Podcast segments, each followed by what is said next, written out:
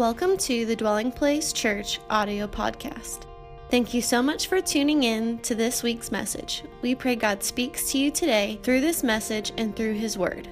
For more information about our church, be sure to visit us on the web at dwellingplacemovement.org. Now, it's time to listen to this week's message. Scripture highlights both what Jesus said and what He did. Amen. We serve a speaking God, but we also serve a performing God, a working God. So with that said, we're starting a new series today. Said, Jesus said what? Looking at hard sayings of Jesus. In fact, I want to teach a message today titled, Carrying Capacity. Carrying Capacity. And before I do, I will pray. Father, I thank you for your gospel. I thank you that you reached us in a language that we could understand. And Lord, you sent your word to become flesh, to become visible, to become revealed, to become manifested. And I thank you as a gatekeeper in this community, as one among many, that, Lord, we acknowledge and we invite you to be Lord, to work in our midst, to perform wonders and signs that would reveal your glory and your goodness. And Lord, we stand, having done all, we stand against the works, the lies of the devil. We thank you that where the Spirit of the Lord is, there's liberty. I yield myself to you, Holy Spirit. Glorify the risen King, Jesus, the Anointed One, and for this we'll give you praise. Amen. I recently completed my hunter education course that's required by law here in the state of Georgia in order to buy a hunting license. And as I was going through this course, it's not a short or necessarily a simple course. It's a very thorough course and has several units and several chapters and different themes, and as I was going through it, as I came towards the end of it, there was a unit that began to explain the importance of conservation, and it began to explain the importance of the DNR. Now, if you're not familiar with the DNR, that's the Department of Natural Resources, and this unit began to make the case of why DNR and conservation in our country is so important. And it was during this part of the course that it explained what is termed carrying capacity. Carrying capacity. I got to tell you, as I began to learn and read regarding carrying capacity, that my heart began to fire. Let me explain why. Carrying capacity is the number of animals a given habitat can support all year long without damaging the animals or the habitat. Say it again.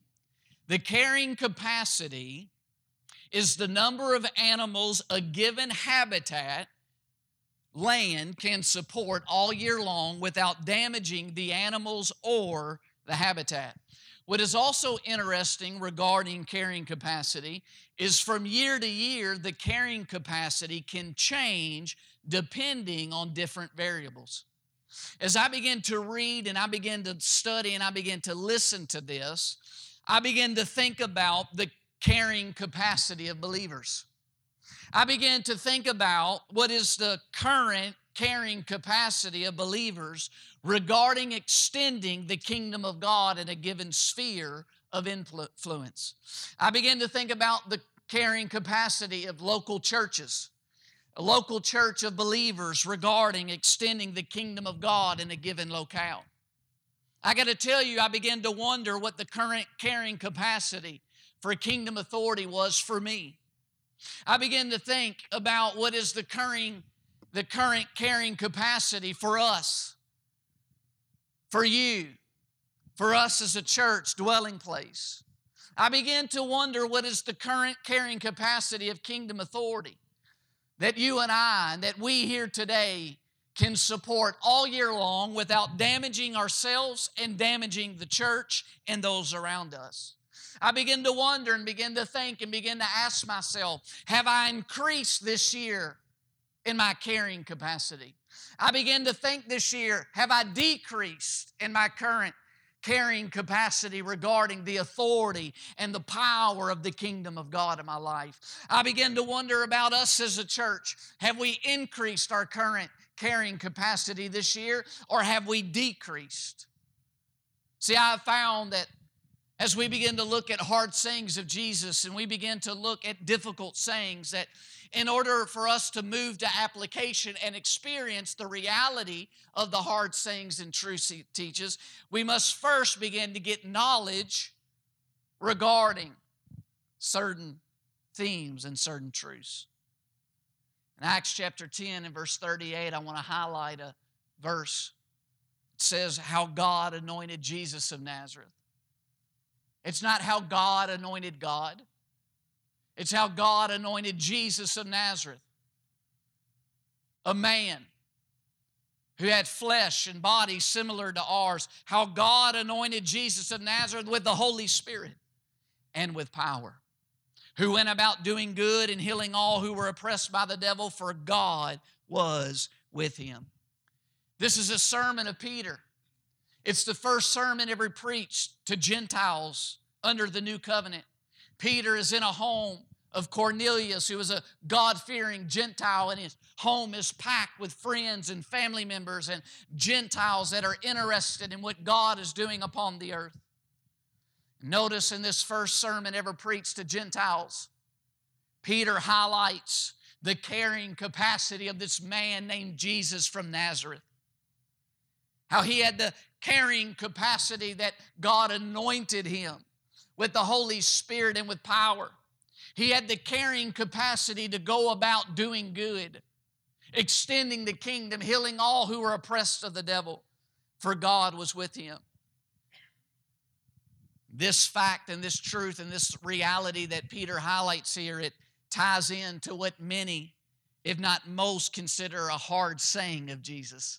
You find it in Matthew chapter 9, beginning in verse 1. In fact, if you have your Bible, you can turn there. We're going to camp out in Matthew's chapter 7 and 8 and 9 and 10, but we're going to primarily look at Matthew 9 as our text, and we'll look at the context and the events surrounding what we read here in Matthew chapter 9, beginning in verse 1. The gospel writer Matthew says, so he, Jesus, got in a boat. He crossed over, came to his own city, this city being most likely Capernaum.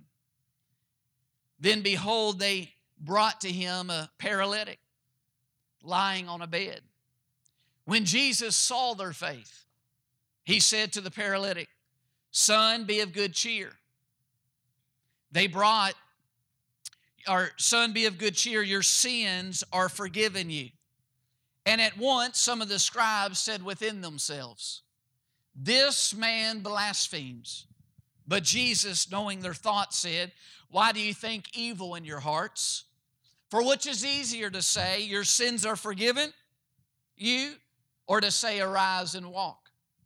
But that you may know that the Son of Man has power on earth to forgive sins. Then he said to the paralytic, arise, take up your bed, and go to your house. And he arose and departed to his house. Now when the multitude saw it, they marveled and glorified God, who had given such power to men. In the Greek, it actually means such power to a man. A couple things to help us get traction on what we need to understand at this hard saying of Jesus that we're looking at today is, number one, sin affects the image of God in us. You got to understand that when you look across history and you look across the earth and you look at friends and neighbors and coworkers, you got to understand that sin affects the image of God in us. And it is because sin has affected the image of God in us, and because we have all sinned and fall short of the standard and the high calling of why God created us in the first place. Secondly, you got to understand the devil uses the fact of our sin to downplay our potential carrying capacity. The devil uses the fact that we have sinned to downplay our potential carrying capacity. He uses shame and he uses guilt. He uses unbelief. He uses the fact of our sin to downplay the potential carrying capacity we have for the kingdom of God, for the authority of God, for the power of God, for the will of God in our life. See, listen to me. It doesn't matter the depth of sin that you have fallen into and operated and walked in. You still have the capacity today to become a temple of the living God. It doesn't matter how much that the image of God has been covered by shame and guilt and sin in your life. You still have the potential to carry God's Spirit within you. You still have the potential to become a dwelling place of God in the Spirit. That regardless of how much sin has marked your life, affected your life, no matter how much consequences of sin has filled your marriage and filled your life and filled your relationships and filled your inner thoughts, you still have capacity to carry the power and the authority of God in Christ. That is the reality today. That no matter how far sin has driven you, from the north, the south, the east, and the west, from the authority and from the presence and from a relationship with your Creator, you still have potential to carry the purpose of God upon the earth.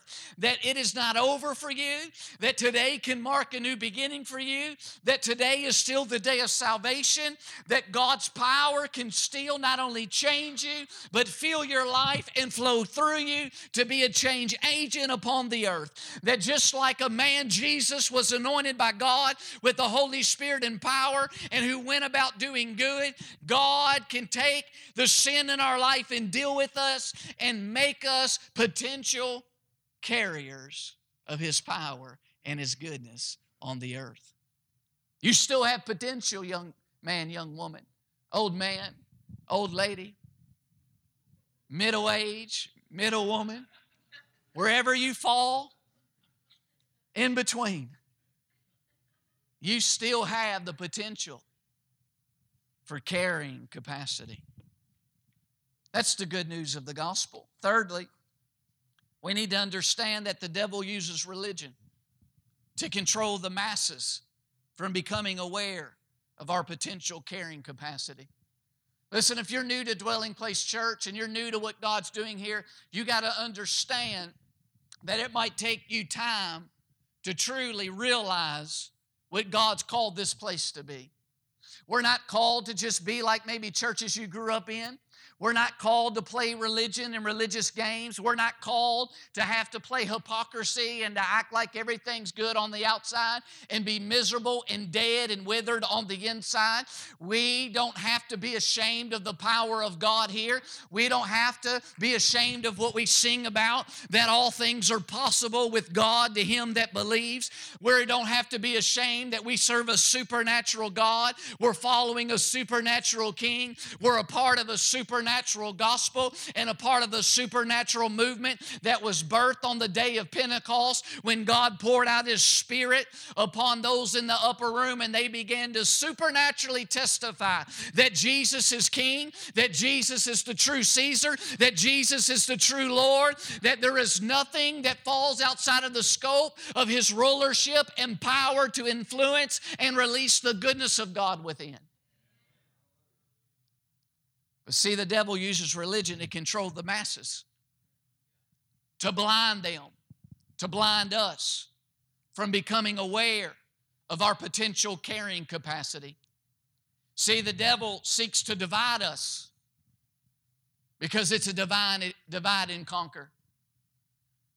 As humans, if we would come to understand that through Jesus, We can return to our carrying capacity for the kingdom of God. If we would become united in that, we would absolutely stand and destroy the works of the devil in so many localities, in so many homes, in so many families, in so many schools. So he uses religion to blind us, the potential of our carrying capacity. He also puts false and deceived ministers in authority, and he uses them to shut up the kingdom of God from people, to shut up the authority and the power of God from people. Jesus said in Matthew 23:13, "But woe to you, scribes and Pharisees, hypocrites, for you shut up the kingdom of heaven against men, for you neither go in yourselves, nor do you allow those who are entering to go in." Now listen, you see in the text that as Jesus began to teach, and he began to deal with this issue of the paralytic man, that the text says, at once the religious responded within their hearts. See, listen, those with the religious spirit will at once seek to oppose the power of God. Let me tell you why. Because those that have a religious spirit and feel like they know more than the rest, and because they believe that they're the elite, their thinking goes like this: if we don't have the power of God operating in our life, then it's not possible for someone else who doesn't know what we know to have it. So they resist it. See, that's why Jesus said they don't enter into the potential of carrying capacity. And because of that, they sure don't believe that anyone else could have such carrying capacity. But I want to tell some people today, be careful letting religious mentalities define you. Be careful letting religious mindsets define your carrying capacity. Notice in the text it said, some of the scribes said within themselves, "This man blasphemes." It was easy for the religious to jump to wrong conclusions. It still is today.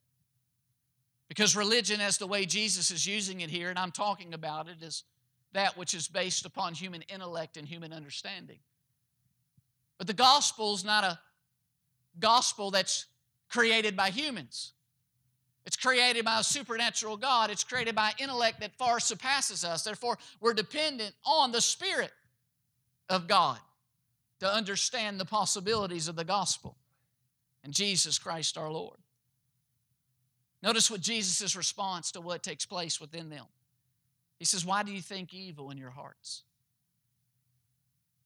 See, listen, sin and religion used by the devil to affect the understanding of the masses, of their potential carrying capacity on the earth, of God's power and authority to do good, to deal with the works of the devil.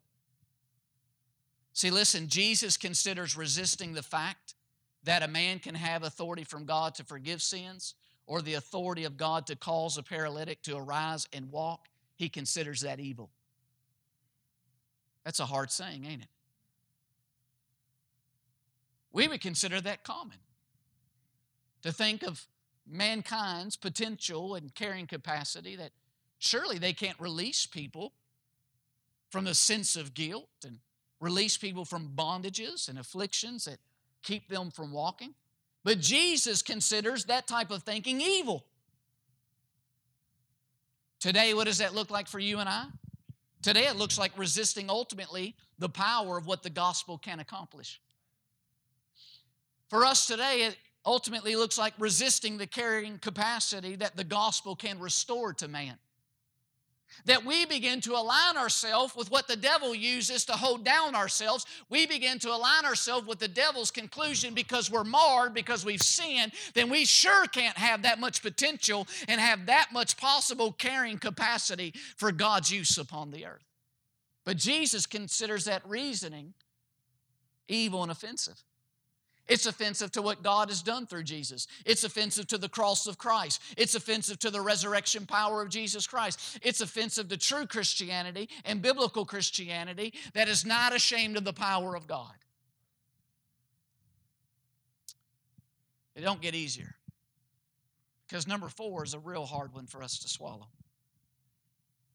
In the text, you come to the conclusion that Jesus is saying that sin is in some manner related to this man being unable to arise and walk. Now listen, it's not necessarily his sins. But notice what Jesus says in verse 5. For which is easier to say, your sins are forgiven you, or to say, arise and walk? What is Jesus saying? Meaning they're related. To deal with one is to deal with both of them. What Jesus is saying is sin is in some way affecting this man from being able to experience the kingdom of God experientially. Now, you got to understand what we mean by the kingdom of God. It's where the perfect will of God is experienced and enforced. In heaven, right now, the third heavens is what the Bible calls it, where God's throne is, and Jesus is sitting at the right hand. Listen, everybody walks there. Everybody walks. Everybody walks there. So Jesus here is saying that somehow sin is linked to this man here on earth not being able to walk. Now, how it is linked, Jesus doesn't say in this story specifically. Meaning that's not the most important matter for us. The fact is there is a link, and that's what's important. And the fact is that Jesus, the anointed one sent from God the Father, can deal with the link. Because Jesus has been given authority by God to forgive sins, then the related link keeping this man from walking is removed so that he can now walk. See, because Jesus removes the link of sin, even if the link is all the way back to the first sin of the first man in the garden in Genesis 3. That even if that is the link, because Jesus can deal with the sin and the link of it with the man's paralysis, then the paralysis can be removed. Now let me tell you that Scripture does address this difficult tension. Scripture is not silent about the difficult tension, the hard sayings for us to swallow regarding the link of sin and some of the difficult things that you and I and people on the earth experience. Scripture's not silent about it. Scripture's not silent about the link of sin and how it hinders people from experiencing the kingdom, God's perfect will for their life. For instance, in one case, Jesus heals someone and he says, go and sin no more, lest worse come upon you. That's addressing a link. What about another time? They ask about this man who was not experiencing the kingdom of God. They say, look at this man, he's blind. He said, was it him or his parents who sinned? Jesus says it's neither him or his parents who sinned, but in this sin-affected world, this is an opportunity for the glory of God to be revealed. There was another time that a great tragedy had happened. A tower had failed, killed many people. And Jesus said, hey, do you think those that were killed in the tragedy, do you think that they were worse sinners than the rest of the people? And he said, no. He says, it's a sin-affected world with catastrophes and unfortunate events now. That in this sin-affected world, there's catastrophes and unfortunate events now. Another time, Jesus says, it's because of the sin of unbelief that I could do no mighty miracles in his hometown of Nazareth. So Scripture deals with this link. It talks about this tension, these hard sayings that get people flustered and fights against our intellect and our human reasoning of wanting to live in what we understand by the senses instead of submitting to the supernatural gospel and the understanding by the Spirit of what's revealed in God's Word. What does this mean for you and I today? Number 5, knowing experientially the sufficiency of the death and resurrection of Jesus Christ to put away sin is the foundation to being empowered in our ability to rise out of dysfunction, to rise out of sin and its bondage, to rise out of cultural bondages, to rise out of our dysfunctions and be empowered in our walk with God. That's the application. Is that Jesus says there's a link between how much of the kingdom we can experience now on earth and how we view and how we've allowed sin to be dealt with.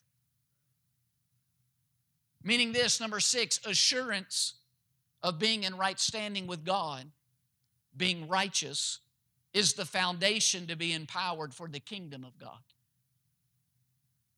See, the devil uses your sin and your humanity to downplay your potential carrying capacity. Pride causes us to downplay our sin and think that we can keep the sin and not deal with it and still walk in our potential carrying capacity. I don't know.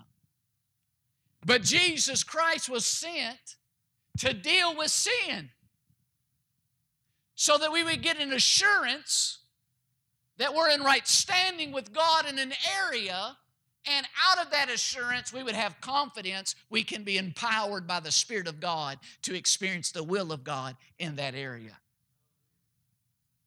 See, number 7, the gift of righteousness, which God offers you in Jesus Christ, listen, it changes our carrying capacity. The gift of righteousness that God offers you through Jesus Christ changes your carrying capacity. The whole trajectory of your life can change. You could be in some sins like that paralytic man and have been laying in that bondage and dysfunction and cultural dysfunctions your entire life. But because God sent Jesus to become our righteousness, we can have assurance that now we can be empowered to succeed in God's will in that area of our life. I don't understand, other than religion and the devil, just proves that the devil's real to me, how so many people that value the truth of Scripture and value a community of followers and yet believe that God wants them to fail. People will ask me, well, what kind of gospel do you believe in? Well, I'll tell you what kind of gospel I don't believe in.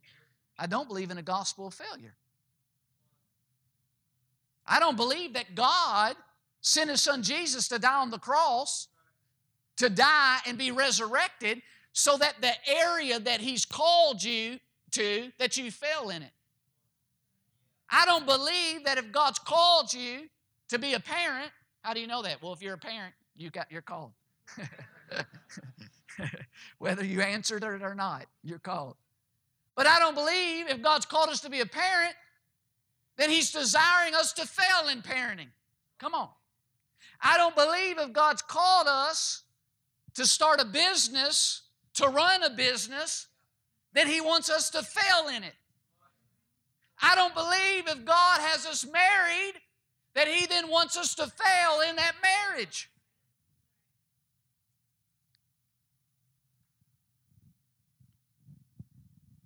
So here's the main point up to this point. Because of Jesus, there are consequences of sin that can be removed. I want to tell you, not just does the blood of Jesus cleanse us of sin, but the power of God in Jesus can remove consequences of sin. Hallelujah.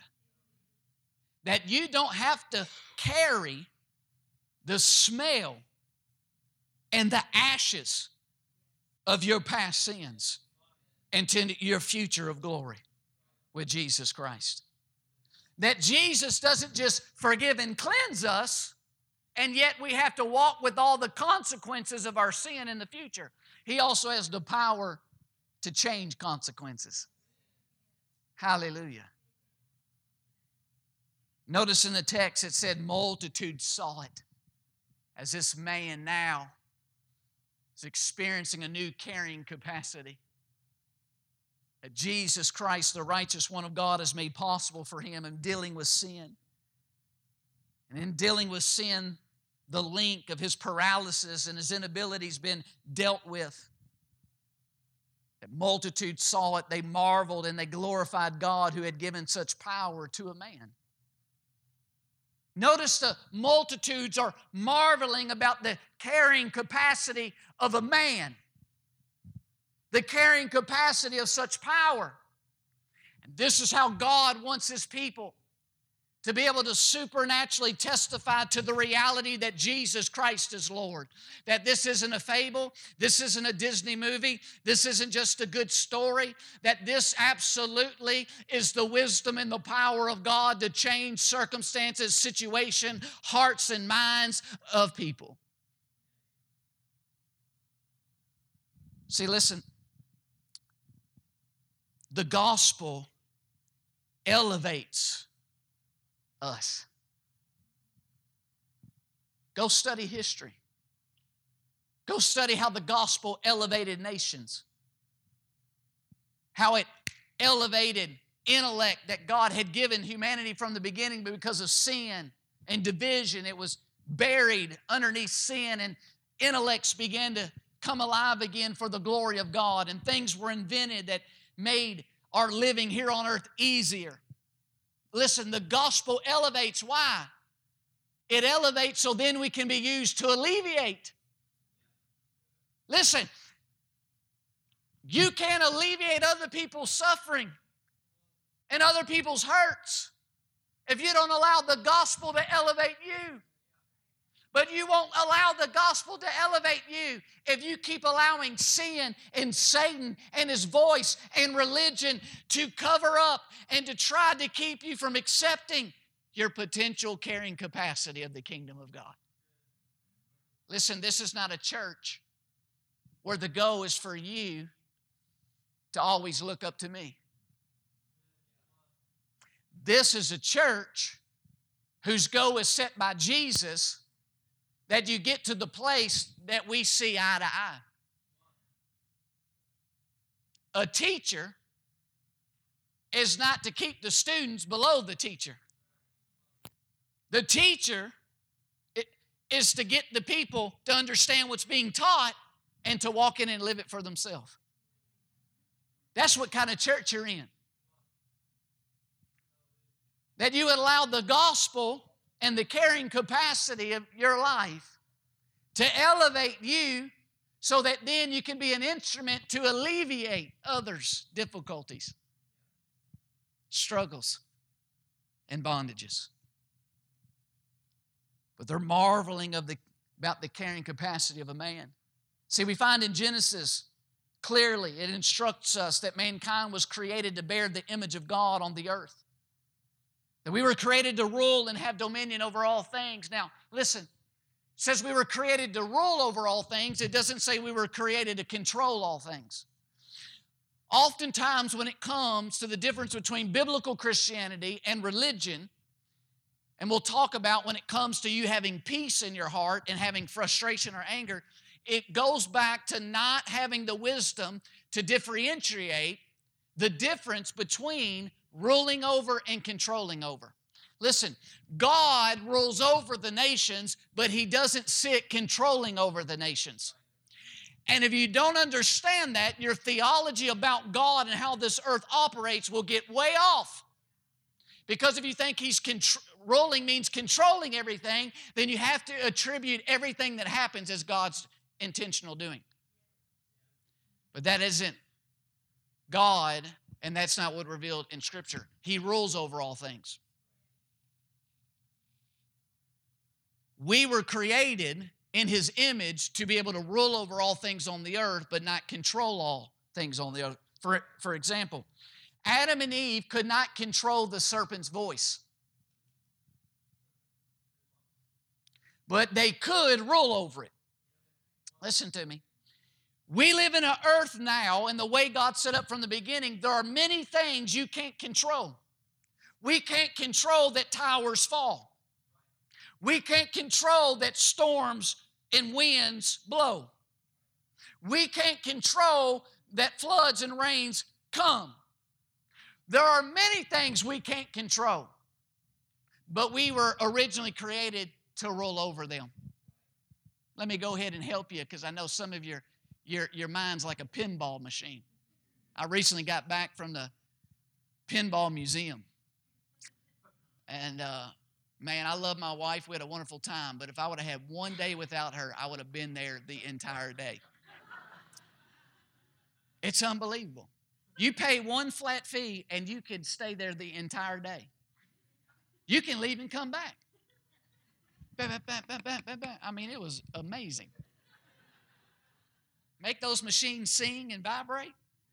Man, that's what I'm trying to do in the Lord for some of you. Get you singing and vibrating under the power of God. But to do that, we got to stop those wrong pinballs, thoughts, strongholds in your mind. So let me help you do it. You remember what Paul said? He said, yeah, sufferings come. Yeah, there's so much I can't control over, but through it all, we're more than conquerors because we can rule over it. Now listen, this is key when we're talking about these hard things of Jesus. See, they couldn't control the serpent's voice, but they could rule over it. See, from our fellowship with our Creator, we were to live with a sense of empowerment, a sense of boldness, a sense of confidence for life. But today, my experience so often, and your experience and our experience, is frustration. Why? Because I'm frustrated when I get confused on the difference between ruling and controlling. I want to control what my kids do instead of understanding, and my inability to control what they do, I still have the ability to rule in the midst of what they do, what I do with my emotions, what I do with my words, what I do with my actions. That Jesus elevates us to have the caring capacity that when we're cursed, we can bless in return. This is what we're talking about. We can't control people not cursing us, but we can rule over it by what? Overcoming evil by doing good. Oh, hallelujah. See, if we as humans in the beginning were made in the image of God, then that means in some aspect we were a mirror of God. For example, you understand this? So when you look at my three precious gifts from the Lord, you look at Michelle and I's children and you say, oh, I see Michelle in that one. Oh, I see Chad in that one. What does that mean? You're seeing our image mirrored in them. Well, the Bible says in the beginning, we were created in the image of God, meaning when you looked at humanity, you saw in some aspect in a mirror God.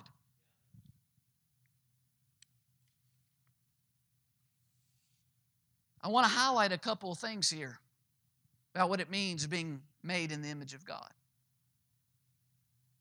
The first is the authority of our words. Secondly, the authority of our works. The fact that we as humans are made in the image of God speaks to the authority of our words and the authority of our works. Watch this, to bind or release evil on the earth, or to hinder and release the will of God upon the earth.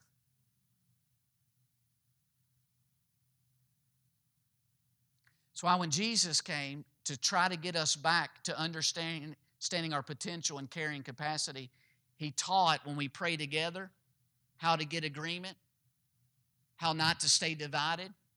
Corporate prayer, He said, you pray our Father. So God's no respecter of persons. If you come to the Father through Christ, you're just as much a son and daughter, child of God, as the next brother and sister. Our Father, who art in heaven. But then He says what? Pray, thy kingdom come where? On earth as it is in heaven. On earth as it is in heaven. See, when we're made in the image of God, part of that image is we're gatekeepers on the earth. We are gatekeepers regarding the kingdom of Jesus and the kingdom of Satan. Here's where more tension comes in these hard sayings of Jesus. All humans originally are created in the image of God to be a gatekeeper on the earth. This goes back to understanding the difference between ruling over and controlling over. I don't have authority over other gatekeepers. I don't have authority over other humans. So I can be living a life that actually models and demonstrates the prayer that I pray, God, may your kingdom come on earth and in earth as it is in heaven, and yet there can be other gatekeepers that's actually resisting the kingdom of Jesus and opening up and inviting the kingdom of Satan to keep working through their life. They act like him. They look like him. He was a thief from the beginning. He was a liar from the beginning. Satan was. Now listen, this is a reason why Scripture refers to mankind as little gods. Little g. Little gods. Now this, if any, ties into a hard saying of Jesus. Let's look at it, John 10 and 31.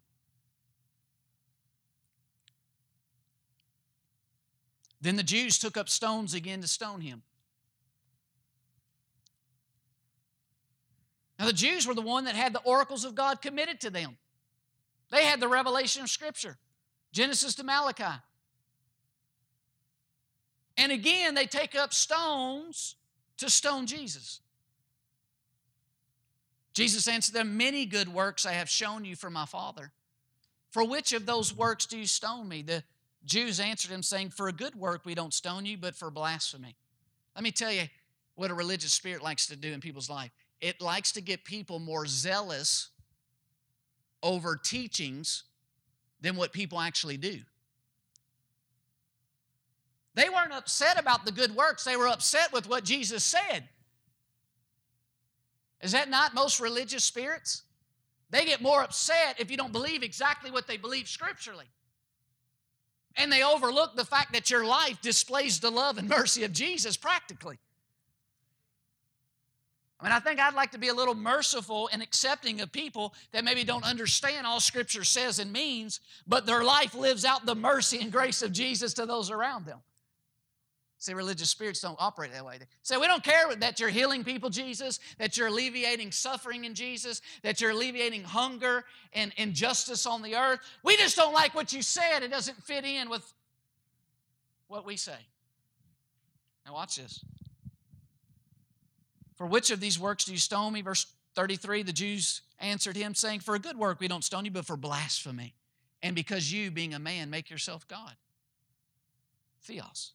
Jesus answered them, is it not written in your law? I said you are gods. Okay.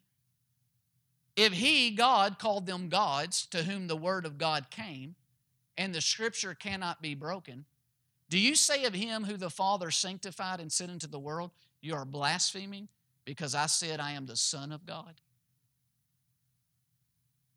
Can we just take a vote? Hard saying. Oh, good. We're right where we're supposed to be in August. First, notice again the religious accusation. What's the accusation? Jesus is blaspheming. It's related to what we saw before. Religious spirit, listen, will accuse of blasphemy in the area of the true identity of sons and daughters of God. A religious spirit will accuse of blasphemy in the area of the true identity of sons and daughters of God. Watch this. And the authority that stems from their identity in Christ. That's where the accusation is coming. Why? Because a religious spirit is a spirit that wants to control the carrying capacity of the kingdom of God in people. See, religious spirits like to view ruling as controlling. But the Spirit of Christ wants us to understand that ruling is not controlling. It's a different type of ruling. It's a hard saying of Jesus. Jesus here, he's quoting, if you don't know, from Psalms 82. It's a psalm of Asaph. Now, Asaph is said by Scripture to be a seer. It's a type of prophet. Seers can see what others with their natural eyes can't see.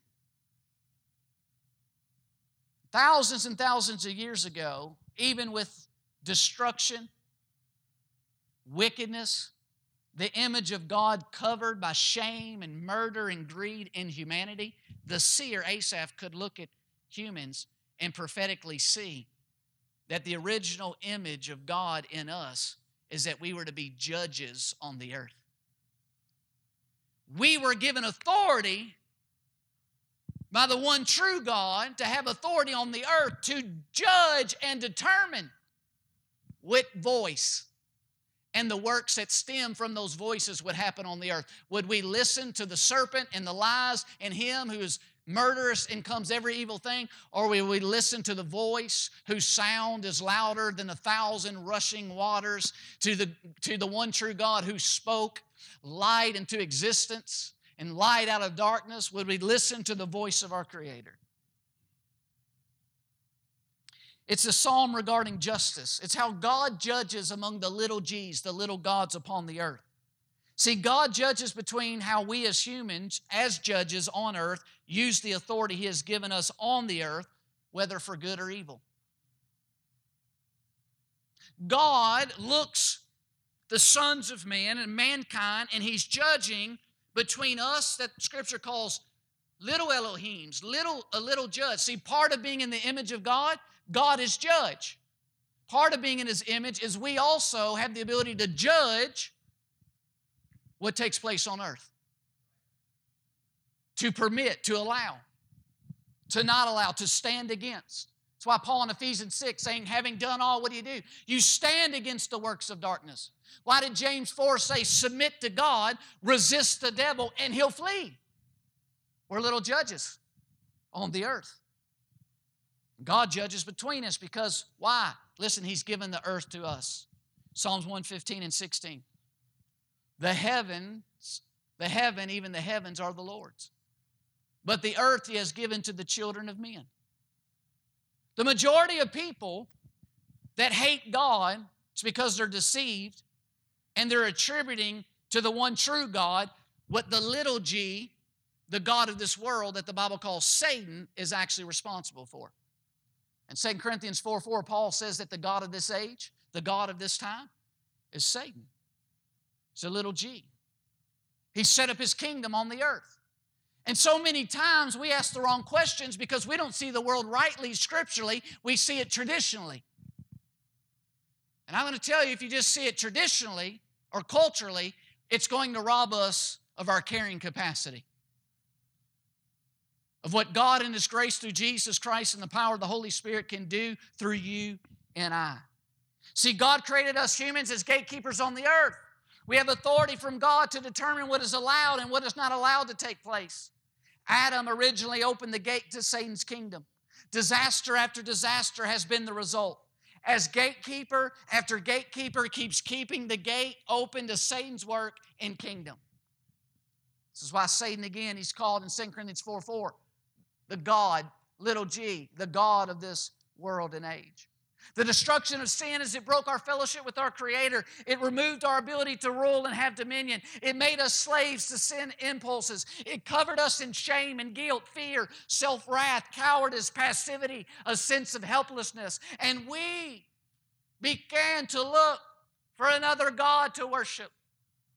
All kinds of gods of culture. But Jesus was sent by the Father to open a ladder from heaven to earth. It's a reference to the type of Jacob's ladder that Jacob saw in the Old Testament.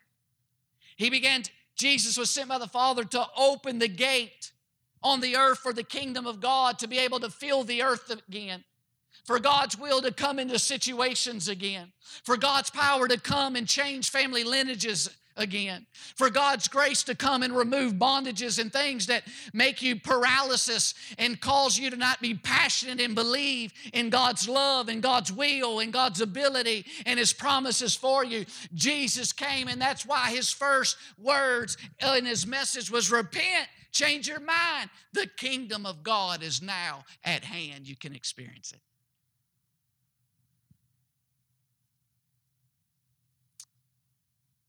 This is the good news. Jesus, having no link to sin and being in right standing with God, had and has the carrying capacity to bring the kingdom of God into situations, to bring God's true will into situations. But listen, though He has that authority, the kingdom is a ruling over a kingdom. It's not a controlling over a kingdom, and therefore he can't make humans receive it. Faith is required. Love is required, and love is a choice. Hope is required. It requires a choice. But when a person responds correctly to Jesus Christ and becomes a part of his community, the carrying capacity changes. Look at this. I want you to think of Paul in Acts 14 and verse 9. In Acts 14 and verse 9, this man heard Paul speaking. Because I want to tell you, when you respond correctly to Jesus Christ and become a part of his community, your carrying capacity changes. Paul was a murderer. He was a murderer under the guise of religion. He was a blind leader of the blind. In Acts 14, though, now that he's responded correctly to Jesus Christ, his carrying capacity to do good has changed. To alleviate pain and suffering. In Acts 14:9, this man heard Paul speaking. Paul, observing him intently and seeing that he had faith to be healed. Sounds like our original story, doesn't it, Matthew? He said with a loud voice, "Stand up straight on your feet." And he leaped and walked. Now when the people saw what Paul had done, they raised their voices, saying in the Lycaonian language, "The gods have come down to us in the likeness of men." Barnabas they called Zeus, and Paul Hermes, because he was the chief speaker. Wow. What carrying capacity Jesus changes in all of us. What carrying capacity the true gospel changes in all of us. Notice the Gentiles interpret someone operating with such authority and power that it must actually be the gods, the little gods, have come down like men. They interpret it through their cultural gods. It's the same today. People look at how God begins to elevate your life and elevate you in areas of life and they say, "Oh, that's luck. Oh, that's because of your education. Oh, that's because you come from this family." They still view the power of God and the gospel that elevates through their cultural gods. This is why we can't just go prophesy to people and declare and demonstrate God's power. Jesus said, then you have to teach them. Why? Listen. Because if you don't explain and teach what they just saw and encountered, they'll interpret it through their cultural gods. It frustrates me. I hear people that walk in the power of God, other pastors and leaders, they go out and they tell testimonies of how God's power manifests in the streets. They prophesied to someone and then they left. Like they prophesied to someone who already believed in psychics and already believed in that stuff. Well, when they leave, what do you think they're going to interpret what just happened to them? Oh, that was just a psychic. No. We have to put the man Jesus Christ before them. This is the balance. Growing in our carry capacity to regarding the power of God, but also growing our capacity to rightly understand, teach, and explain the power of God. Remember, the multitude saw it. That's my heart. Not just that they'd see it, but that in seeing it, they would see the one we're setting before them. The man, Jesus Christ of Nazareth, who was anointed by God. See, we're all looking for another human to set before us because we are shamed gods, little gods, looking for another God to worship. And that's why God, in order to fulfill that longing, He sent His Son, Jesus, who took on a body like you and I, that we can set what the image of man actually looks like. And through Him and only through Him, we can return to the one true God, our Father, the Father of lights. There's no shadow or shifting and turning. The multitudes, they marveled. They glorified God who gave such a power to a man. Watch this in Matthew 10 and verse 1. Jesus, when He called His 12 disciples to Him, He gave them power over unclean spirits to cast them out and to heal all kinds of sicknesses and all kinds of diseases. Then in verse 7, He says, "As you go, preach, saying the kingdom of heaven is at hand. Heal the sick, cleanse the lepers, raise the dead, cast out demons. Freely you have received, freely give." This is amazing. You know why it's amazing? Jesus tells them to do with His authority what they have been observing him in this season do with the same authority. Listen to me. Jesus doesn't ask them to do something that they've not already observed experientially him and his authority do. Can I tell you that your carrying capacity is completely also dictated by how much you're following Jesus and letting him reveal more of his carrying capacity to you? How do we know this? Because listen, in Matthew 8:14, a leper is cleansed. In Matthew 8:5-13, Jesus heals the sick. In Matthew 9:23-26, Jesus raised the dead. In Matthew 8:28-34, Jesus cast out demons. Then after they experience that, he says, now I give you that authority. Go do the same thing with that same authority. You know what I found? I've been around church my entire life. I've not been around the power of God, the gifts of the Spirit my entire life. But you know what I found? In my experience, the new in the faith have the boldness to pray for the sick to be healed, but they don't have the caring capacity and character developed to have such an anointing given to them from the Lord, and therefore nothing happens. Notice who Jesus gave authority to here. This isn't anybody off the street that just got born again. This is his 12 that he's taken through a process who have experientially observed him, Jesus, use that same authority to glorify God. But you know what else I found in my experience? Then the older in the faith often have the carrying capacity and character developed, but they've lost the boldness to pray due to previous situations or experiences when they were immature and nothing happened. But you remember where we started? My lesson from Hunter Safety Education, that from year to year, carrying capacity can change depending on different variables.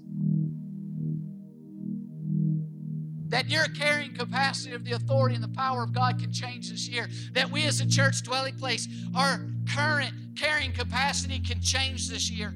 What do you do to change your current carrying capacity? A couple things. In the text, Jesus saw their faith. He saw the faith of the friends who surrounded the paralytic. I find this very interesting because they're in Capernaum. Capernaum was a city where Jesus rebuked. He said, woe to you. He said, woe to you. If the works that were done in Capernaum were done in Sodom and Gomorrah, they would have repented a long time ago, meaning they were a city that had great unbelief. I want to tell you that we live in a nation now, and you come from a culture where there's great unbelief. And in this place of great unbelief and the culture surrounding us, you got to get a new circle. You got to get some four friends that still believe in the carrying capacity of Jesus and how Jesus will elevate you out of that which paralyzes you, that which holds you down, that which binds you. You got to get a circle that believes in the carrying capacity that Jesus restores to humanity, brought in right relationship with the Creator. You got to get in a connect group. Get you a new group. We have connect groups that'll meet all over tonight. Here were four friends that had faith that Jesus was God's solution to removing the link between this man's inability and sin. Here's 6 ways I want to encourage every one of you that God's put within your ability to respond to his methodology of how your current carrying capacity can increase and not decrease. Number 1, experiencing Jesus' carrying capacity can change and accelerate our carrying capacity. Think of the 12. They experienced in Matthew 8-10 all of those miracles. Then what? It changed their carrying capacity. So then Jesus gave them the authority to go do the same thing. I never believed that God could use a vessel like me to release his healing power until someone laid hands on me and healed a damaged ear. Secondly, fasting can change and accelerate our carrying capacity. Right here in the context, Matthew 9:14-17, Jesus links fasting for new creations children of God, he links fasting as making room for the new wine, for new authority, new power to work in your life, the power of God. Thirdly, you can make room. Making room for the miraculous, making room for the power of God, making room for Jesus, who had the fullness of God's Spirit, his carrying capacity. Making room can change and accelerate our carrying capacity. See, many of us, we have dead cultural rituals.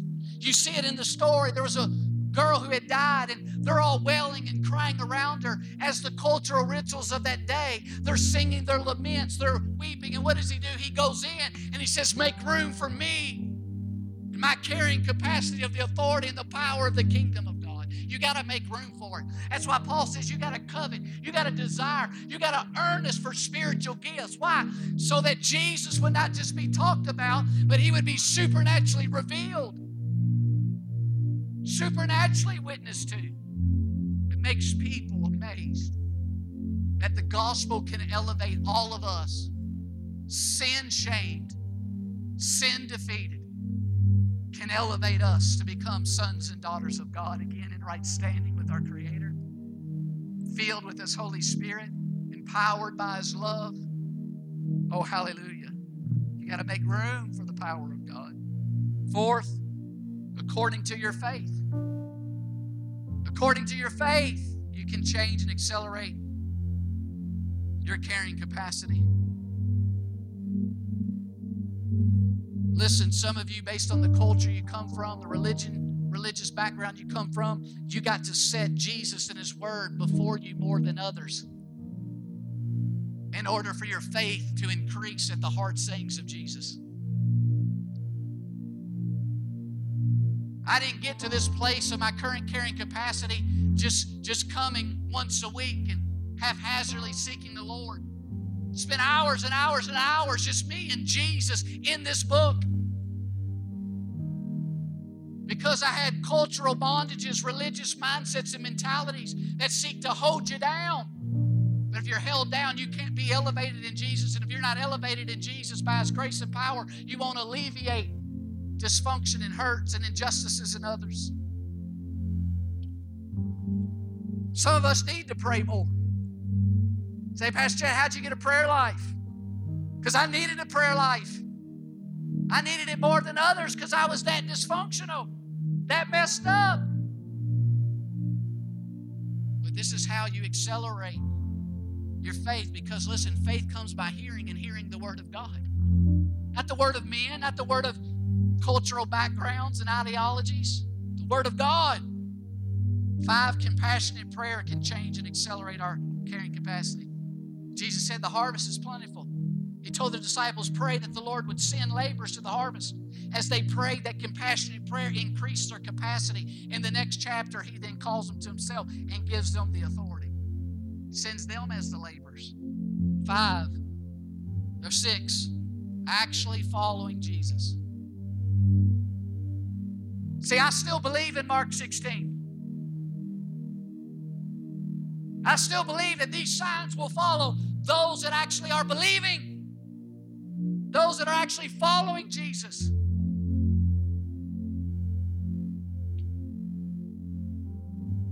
This isn't something I grew up in.